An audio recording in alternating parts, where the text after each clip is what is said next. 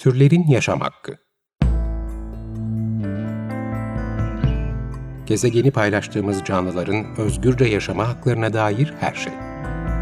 Hazırlayan ve sunanlar Işıl Karaelmaz ve Melike Dirikoç. Is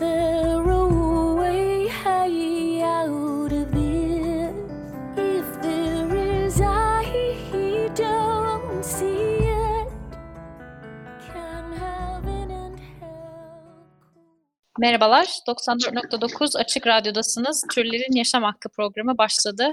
Ben Işıl Karaelmaz. Merhabalar, ben de Melike Dirikoç. Teknik Masa'da Selahattin Çolak'la birlikte kayıt alıyoruz. Bugünkü destekçilerimiz Onur Yurtsever ve Ezgi Nur Akıncı'ya ve diğer tüm program destekçilerimize teşekkür ederiz. Ee, bu bölüm itibariyle sıkça duyduğumuz birkaç veganlık karşıtı argümana yanıt verdiğimiz bir seri yapalım istedik. Biliyorsunuz bu programda hayvanları sömürmeden ve öldürmeden hem daha sağlıklı hem daha sürdürülebilir hem de daha etik bir yaşama mümkün olduğunu anlatmaya çalışıyoruz. Bu minvalde bizim e, sunduğumuz argümanlara karşıt olarak sunulan argümanları da cevaplamak ve belki de kafalardaki e, varsa soru işaretlerini e, giderebilmenin iyi olacağını düşündük. Bugünkü bölümde insan hayvanları ya da hayvanlar kaynaklı şeyleri yemeye evrilmiştir argümanını yanıtlayacağız. Bir konuğumuz var. Deneye Hayır Derneği kurucularından uzman doktor Oğuzcan Kınıkoğlu bizimle. Oğuz hoş geldin. Merhabalar, hoş bulduk. Hoş geldin Oğuz. Hoş bulduk. E, şimdi bu e, insanın hayvansal şeyleri yemek üzerine evrilmiş bir tür olduğu argümanının bir sonucu olarak e, insanın biyolojik olarak hepçil olduğu argümanını da çok sık duyuyoruz. Hepimizin bildiği üzere. Bu okullardaki biyoloji kitaplarından tutun da işte akademik makalelere, toplum içindeki yaygın söyleme kadar e, çok yer etmiş, adeta zihnimizde kalıplaşmış bir bilgi.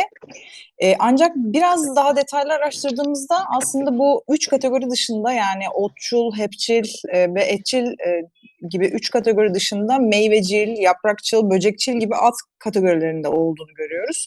Ve bununla beraber yediğimiz ya da teknik olarak yiyebildiğimiz şeyler mi bizi bu kategorilere sokuyor yoksa biyolojimizin neleri yiyeceğimizi belirlediği mi bir gerçek? Aslında e, bu iki soruyu sormanın önemli olduğunu düşünüyorum açıkçası.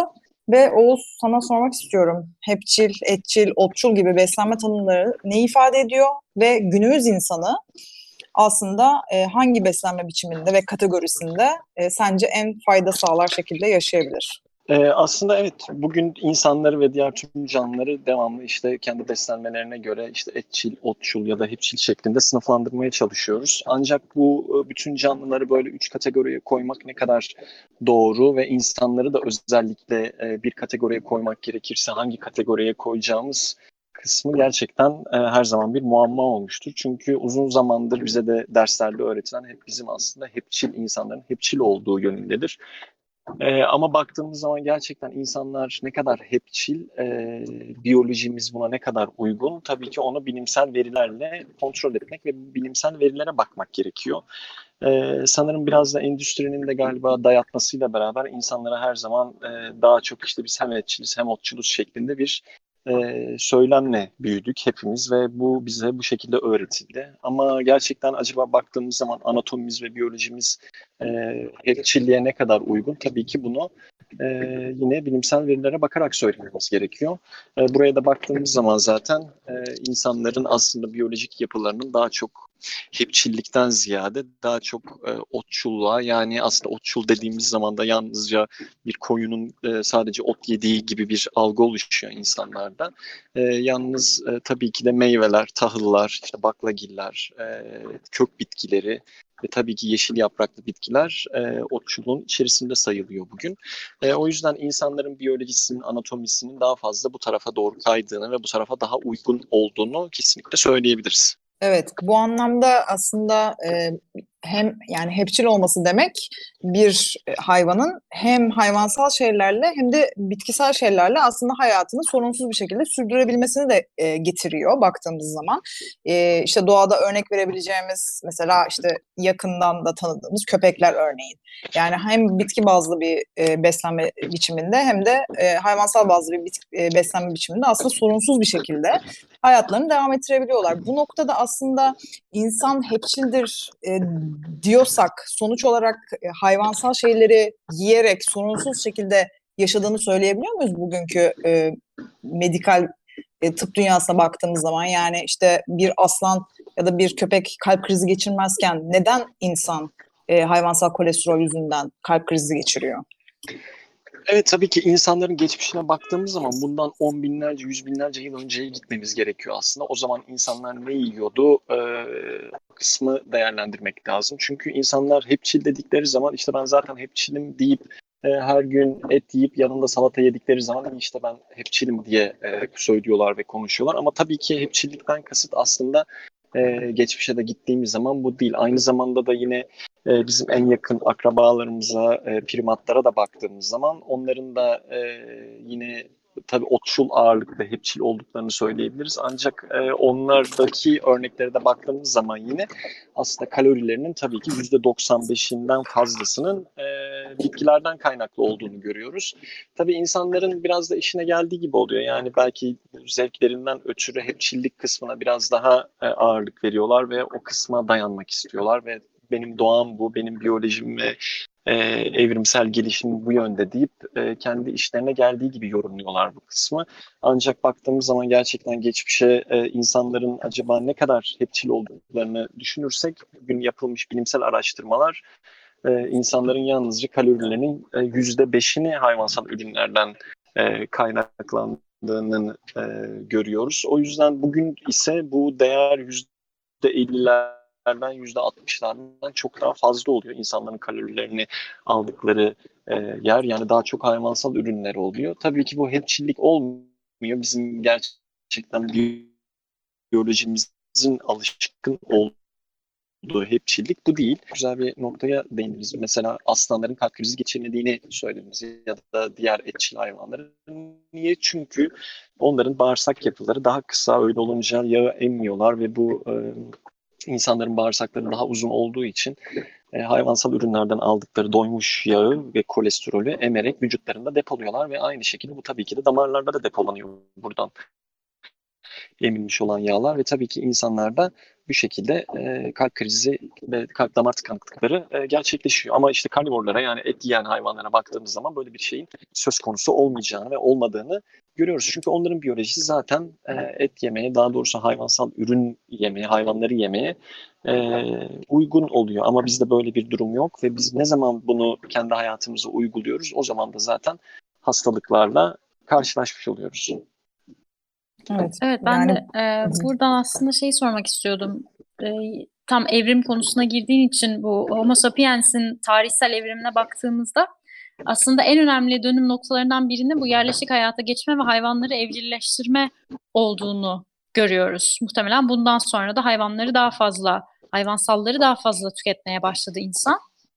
E, peki bu evrim gerçekleşirken hayvansal tüketiminin artışı başka ne gibi sonuçlara yol açtı?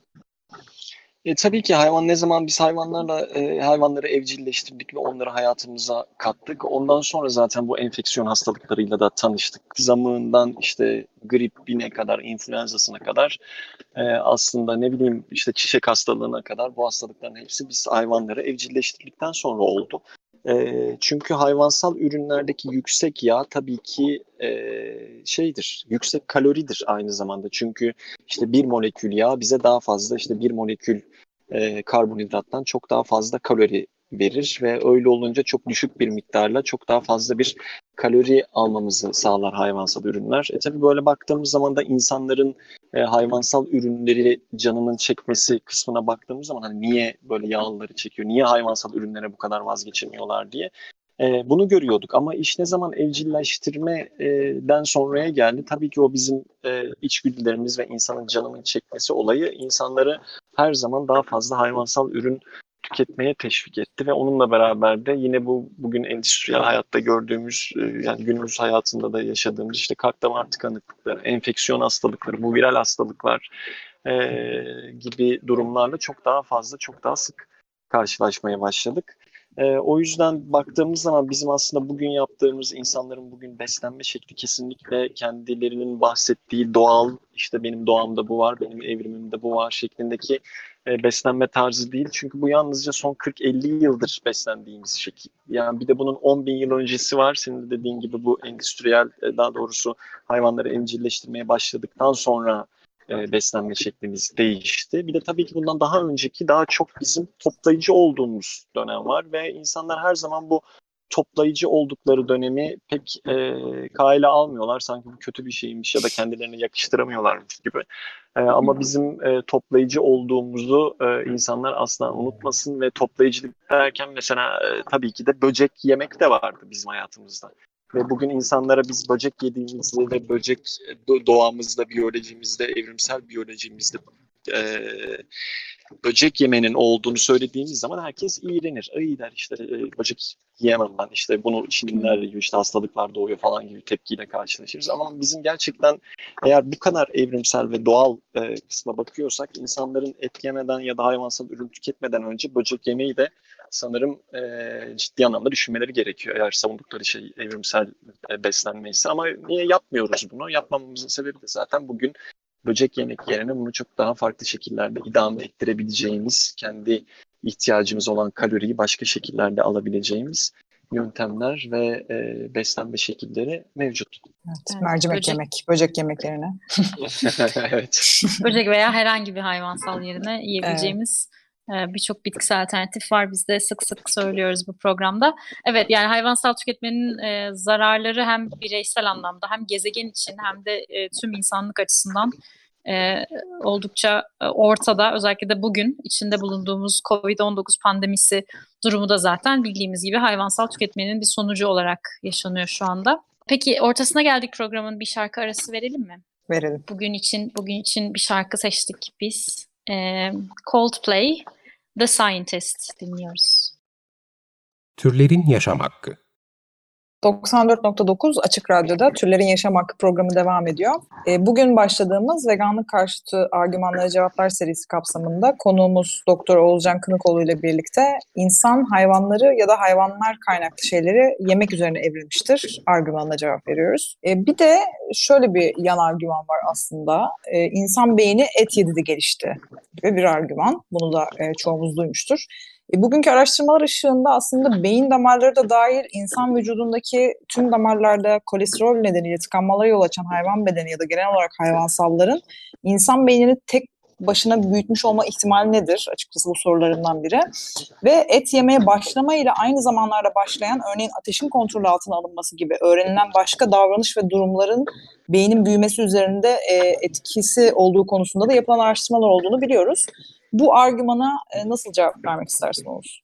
Evet çok sık sık söylüyorlar gerçekten işte et yemeye başladıktan sonra biz e, beynimiz gelişti e, ve kendimizi diğer canlılardan farklı konuma aldık diye. Tabii ki e, bu bir görüş. Diğer görüş de senin de söylediğin gibi ateşin kontrol al- altına alınmasıyla beraber bu kök bitkilerinin işte pişirilmesi ve nişastayı daha sindirilebilir hale getirmemizle ilgili.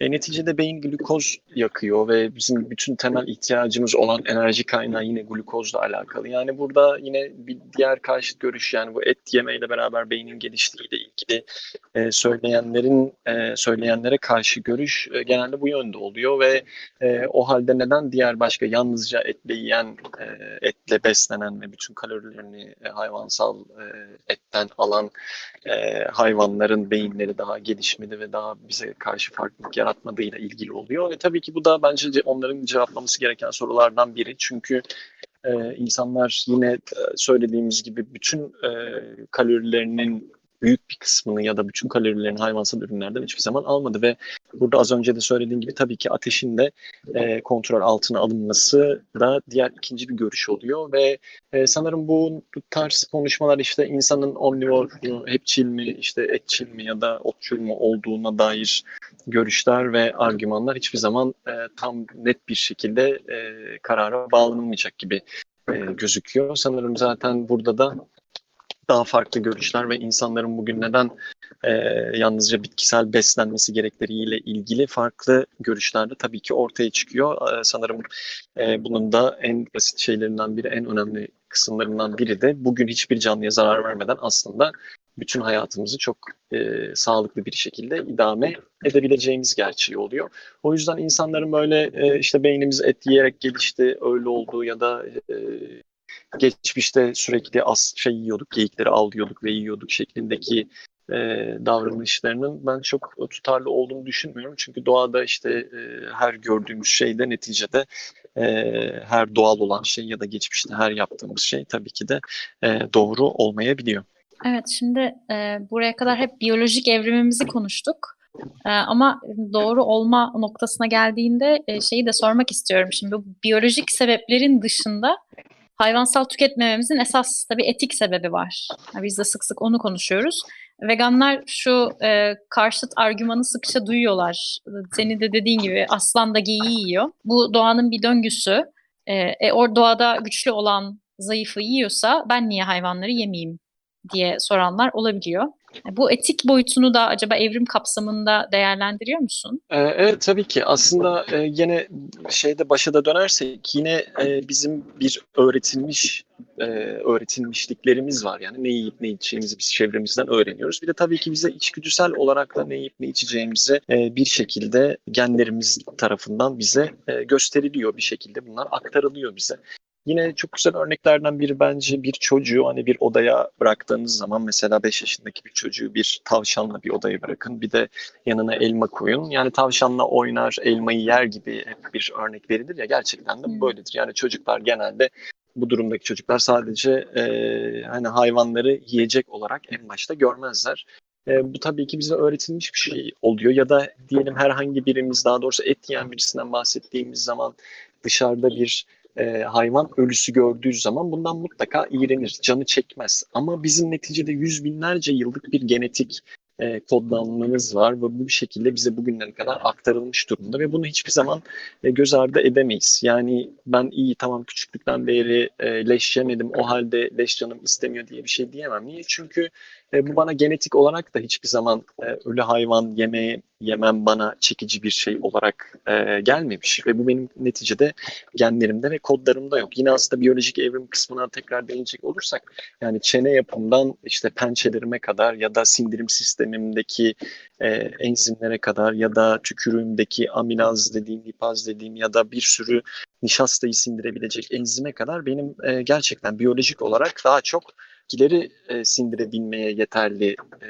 enzimim ve vücut yapım var. Etleri sindirebilecek kadar mesela midemde düşük asit seviyesi yok. Mesela kendimin et yiyenlerle karşılaştırdığımız zaman kendimizi diğer hayvanlarla o zaman e, vücut midemdeki asit e, pH değerinin çok daha yüksek olduğunu görüyorum. Ve bu da beni tabii ki et e, sindirebilmekten çok daha uzaklaştırıyor. Tabii ki bir de e, sorduğun gibi bu e, bizim güne kadar gelmiş olan bir ahlaki evrimimiz var. Daha doğrusu bir bilişsel ve toplumsal evrimimiz var. Ve bu evrimde aslında bize şunu gösteriyor. Yani bugün yaptığımız bir davranış doğru mu değil mi kısmının biz muhakemesini yapabiliyoruz. Yani bu ne demek? E, 40 bin yıl önce gelişmiş olduğunu söylüyor bilim insanları bu insanlığın bu ahlaki evriminin ve biz bir davranışımız başka bir canlının e, iyiliğine mi kötülüğüne mi olduğunu davranışımızın başka bir canlının iyiliğine mi kötülüğüne mi olduğunun farkına varabiliyoruz ve bunun muhakemesini yapabiliyoruz.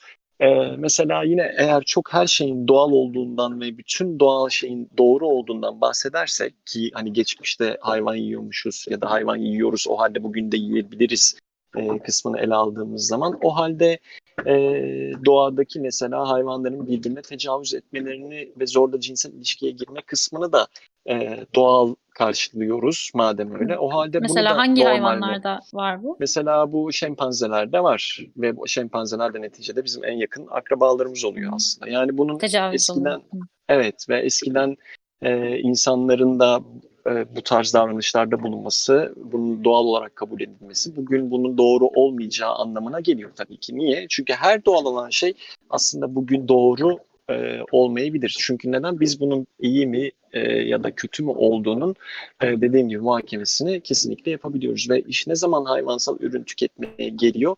O zaman da başka bir canlının kötülüğüne olan bir davranışın bugün doğru olmayacağını çok net bir şekilde tabii ki söyleyebiliriz. Kaldı ki sadece hayvanlara zarar vermeden ve bitkisel ürünleri tüketerek de son derece sağlıklı ve son derece uzun bir e, ömür sürebiliriz. Kaldı ki hayvansal ürün tüketenlere göre bile çok daha sağlıklı bir e, ömür sürdürebiliriz. Yine aynı şekilde ahlaki e, evrimsel süreçten bahsederken e, mesela yine aslanların çiftleşmek istedikleri dişilerin yavrularını öldürmelerini de söyleyebiliriz. Mesela her zaman aslan da geyiği yiyor örneği verirler ve bunun doğal olduğunu söylerler ama tabii ki e, aslanın çiftleşmek istediği işte dişisinin çocuklarını öldürmesi de doğaldır. Bu da doğal bir eylem. Doğada var bu. E, peki bunun doğada olması bize bizim de aynı şeyi yapabileceğimiz anlamına geliyor mu? Ya da bunun doğru olduğunu söyleyebiliyor muyuz? Hayır tabii ki.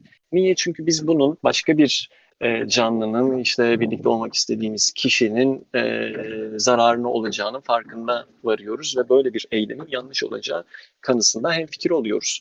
E, o yüzden de e, yalnız işte, işte doğamızda bu var, evrimsel gelişimimiz bu, işte biyolojimiz bu tarzı argümanlarla e, insanların beslenmesinin doğru olduğunu açıkçası düşünmüyorum. E, sanırım bu noktada da alışkanlıklarımızı belki de e, bizi yönetip yönetmediğini sorgulayabiliriz ve e, bu tarz argümanlarda senin de bahsettiğin soruları sorarak belki de daha objektif e, bir yere doğru gidebilmeyi e, umuyorum açıkçası insanlık olarak. E, o zaman yavaş yavaş süremizin sonuna geldik. E, 94.9 Açık Radyo'da Türlerin Yaşam Hakkını dinlediniz. Bugün konuğumuz uzman doktor Oğulcan Kınıkoğlu'yla veganlık karşıtı argümanlara cevaplar serisi kapsamında insan hayvanları ya da hayvanlar kaynaklı şeyleri yemek üzerine evrilmiştir. Argümanına beslenme, karşılaştırmalı anatomi, ahlaki evrim konuları üzerinden yanıt vermeye çalıştık. Oğuz çok teşekkürler geldiğin için.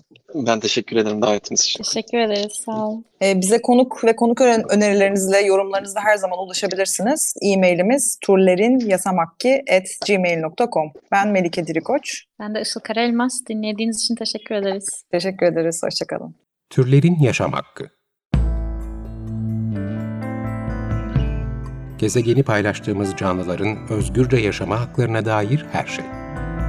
Hazırlayan ve sunanlar Işıl Karaelmaz ve Melike Dirikoç. Is there a